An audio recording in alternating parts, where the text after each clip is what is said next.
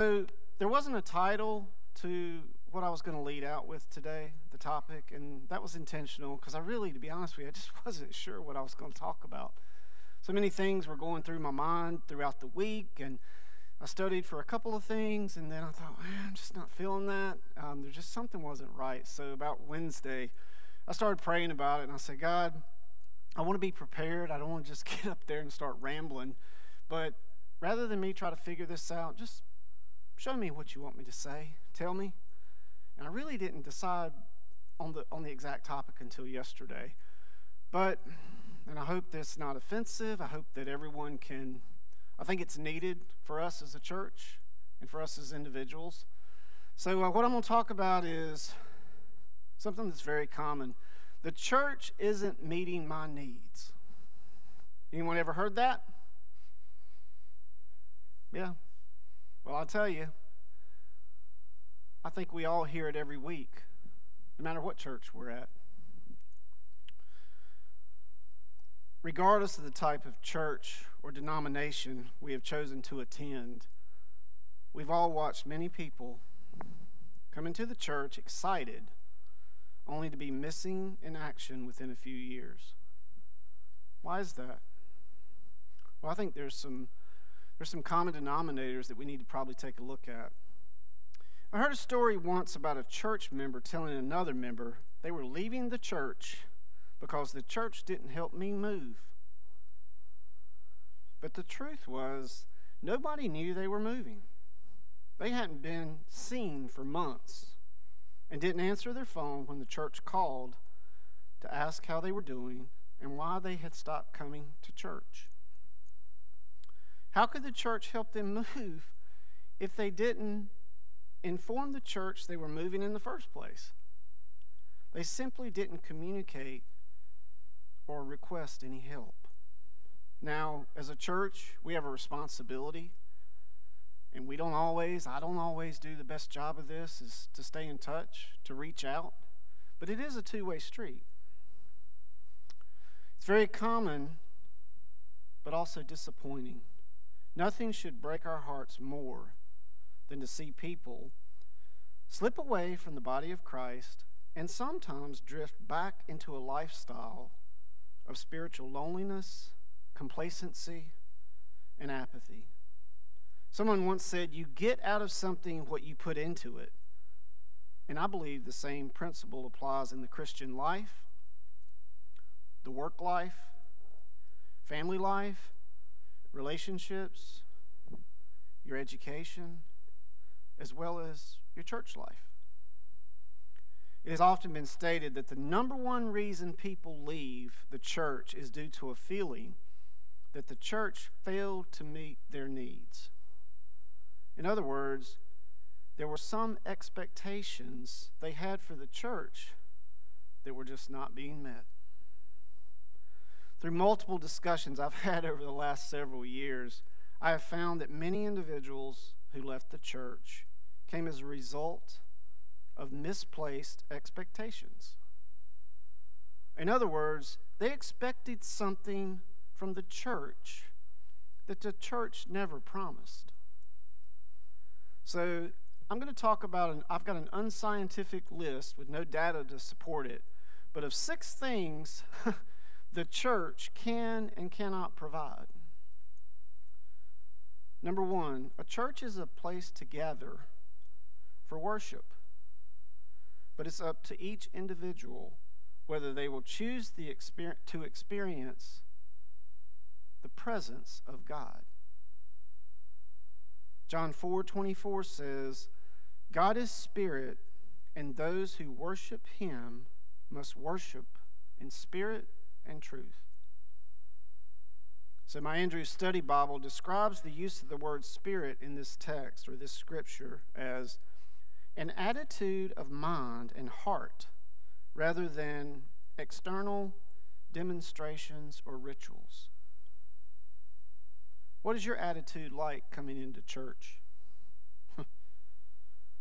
Or what is it like by the time you sit down and prepare for the worship service? Mad at your boss?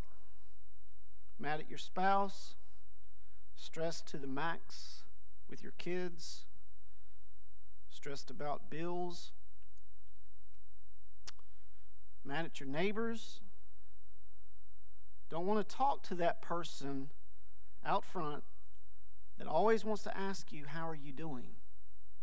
How's it going?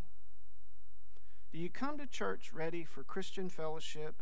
But most importantly, do you come prepared to worship? Growing up, there was this elderly man at church that I went to, and his name was Mister Swanson. He drove a huge Pontiac Bonneville station wagon, parked this car in the same space, came at the same time, parked in the same space.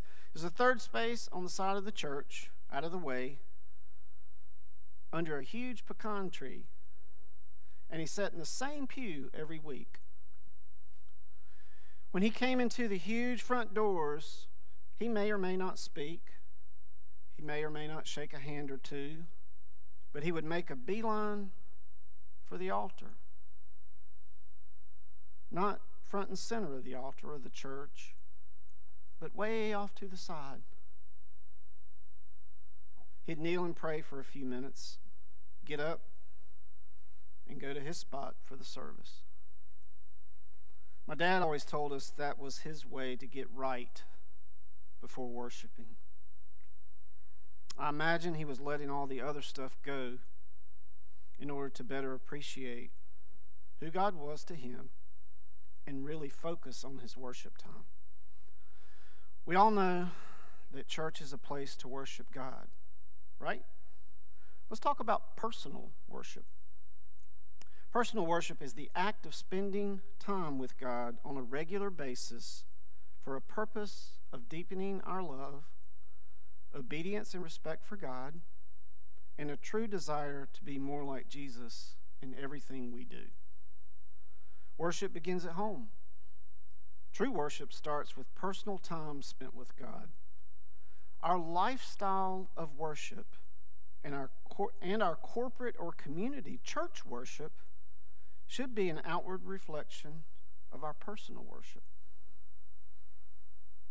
Worship without a real relationship with God will never satisfy, meet, or fulfill our spiritual needs. Number two, every worship service should meet everyone's needs. Anyone ever hear someone say, I didn't get anything out of that? We're all on different journeys and are in different places or seasons of our lives. Church is not a one-size-fits-all, templated format, guaranteed for ultimate success, each and every service. It's not realistic. This is why small groups, community outreach, and special ministry groups are so important to better serve the range of needs and interest for our members, our guests, and our community.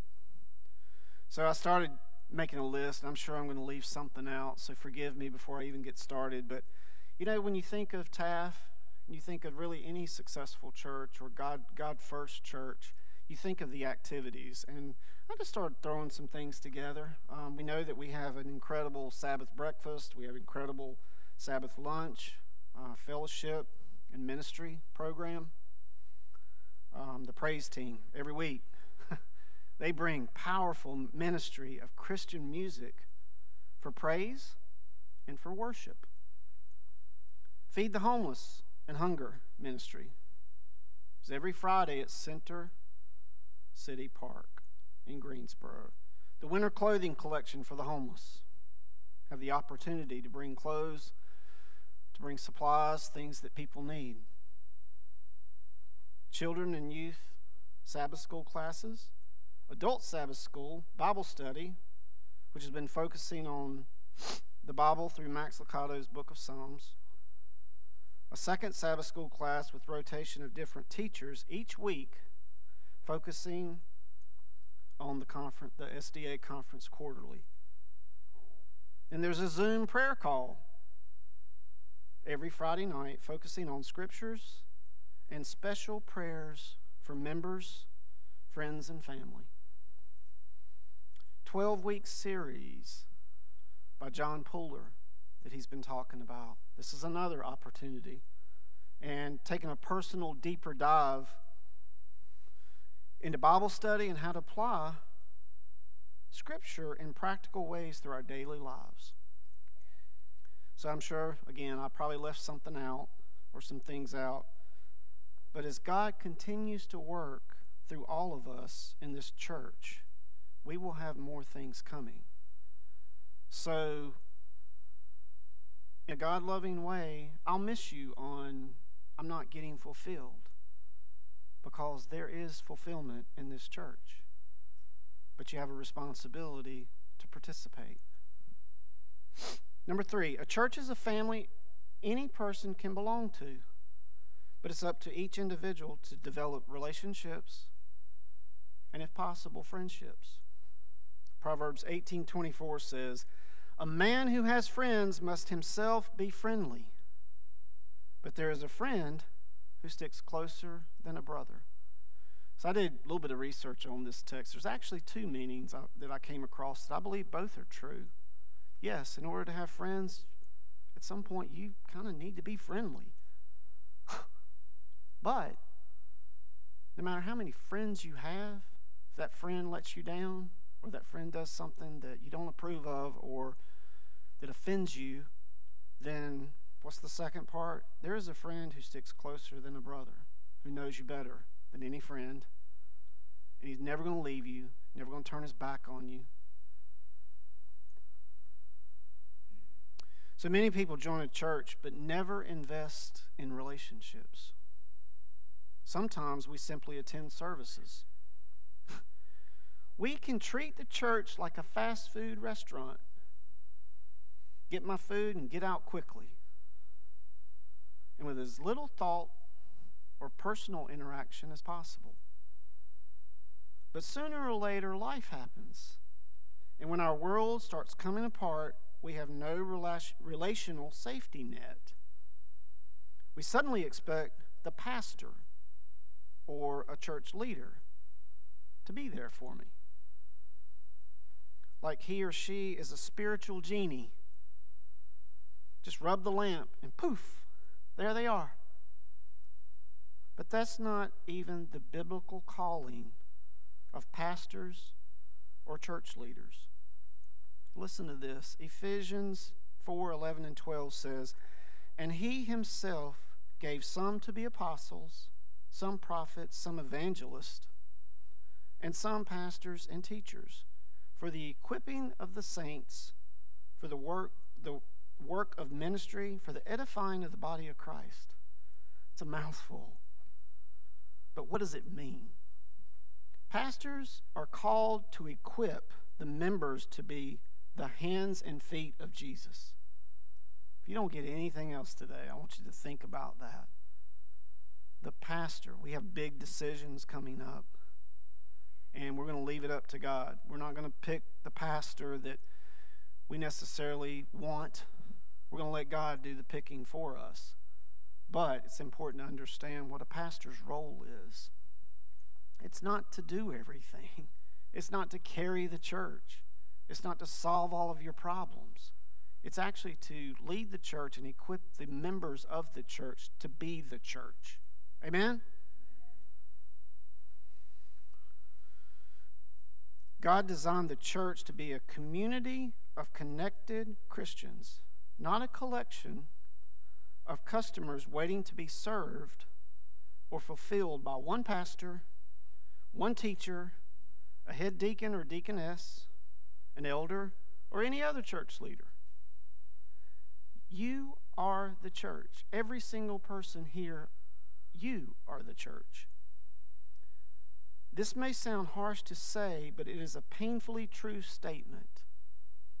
If you periodically come to T A F or even become a member, and come regular, but never communicate or develop any relationships or friendships here, we promise we will let you down. It's just a matter of time. That is not what you want. We want at all. But you see, people who are not connected eventually disconnect. A church is a number number four. A, a church is a place where gifted teachers will explain the Bible and how I can apply it to my life. But it's up to me to align my life with God's truth.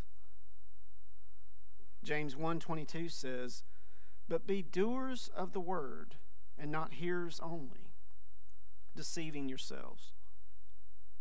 Connect, connecting with a Christ-first faith community. That's a mouthful, but that's an important, important part of what I want to talk about.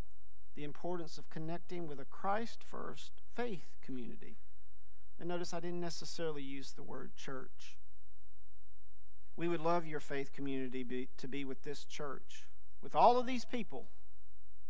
Perfect people, right? Mm-mm. People like me who are sinners and fail daily. People like me who come up short and make mistakes. People like me who can sometimes be distracted, selfish, short-sighted, inconsiderate, and at times neglectful and even insensitive to the needs of others. Through all these shortcomings, T A F is a special family of people who care about one another. And I know there are people here who want you here and who care about you. But if that didn't work for you, if not with this church, find a Christ First church and faith community you are comfortable with. We all need it.